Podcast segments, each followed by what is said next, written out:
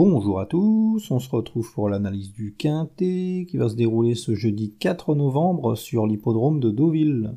Ça sera le prix du pays de Bray, une course réservée à des chevaux âgés de 3 ans et plus qui va se courir sur les 1900 mètres de la PSF. Dans cette épreuve, mon favori sera El Magnifico, le numéro 14. C'est un pensionnaire de l'écurie de David Smaga qui aligne les bons résultats depuis plusieurs semaines. on l'a vu participer à l'arrivée des trois derniers quintés qu'il a disputés. C'était vraiment très très bien. Bon là, euh, il va bénéficier d'une situation au poids vraiment très favorable dans le bas de tableau. Il va s'élancer avec un bon numéro de corde. Il y aura Christian Desmureaux sur son dos, c'est un jockey qu'il connaît parfaitement.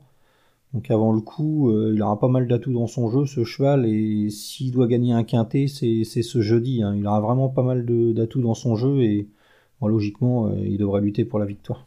Ensuite, on va se méfier de Chasselet, le numéro 3. C'est un pensionnaire de l'écurie de Sylvain Dehaze qui n'a pas beaucoup couru cette année, donc il va bénéficier d'une certaine fraîcheur, c'est important en fin de saison. Bon là, euh, il aura pas mal de, choses pour lui, ce Chasselet, il va s'élancer avec un bon numéro de corde. Il sera au top de sa forme. Il y aura Maxime Guyon sur son dos. Bon, avant le coup, euh, c'est pas mal aussi. Il fait figure de, de solide point d'appui dans cette épreuve. Hein. Logiquement, il devrait, il devrait figurer dans la combinaison gagnante. Ensuite, on va se méfier de Népalais. C'est un cheval qui reste sur un échec, mais il faut pas le condamner là-dessus. Ce jour-là, euh, il a longtemps patienté à l'arrière. Il n'avait pas un bon numéro de corde.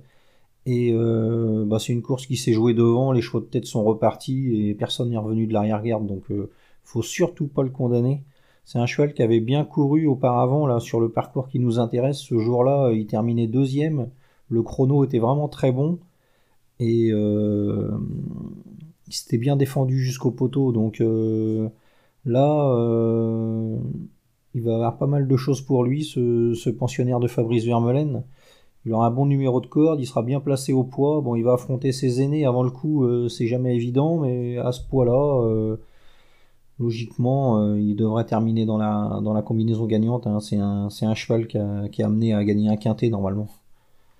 Ensuite, on va surveiller Koshenko, le numéro 4. C'est un cheval qui avait montré des progrès là en septembre dernier sur l'hippodrome de Saint-Cloud.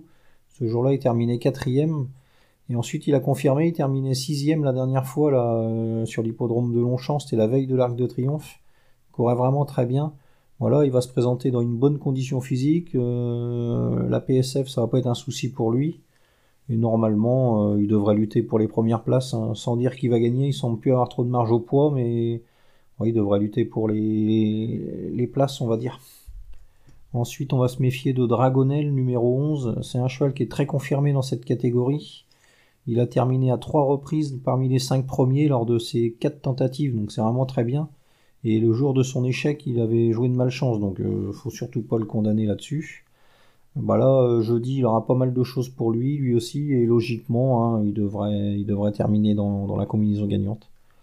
Ensuite, on va surveiller Ficelle du Houlet, c'est une spécialiste du parcours, cette jument. Voilà, plus trop de marge au poids, mais elle continue de bien se défendre et on peut s'en méfier pour une, une 4-5e place, on va dire. Il faudra qu'elle bénéficie d'un bon parcours, mais si c'est le cas, euh, elle devrait bien courir.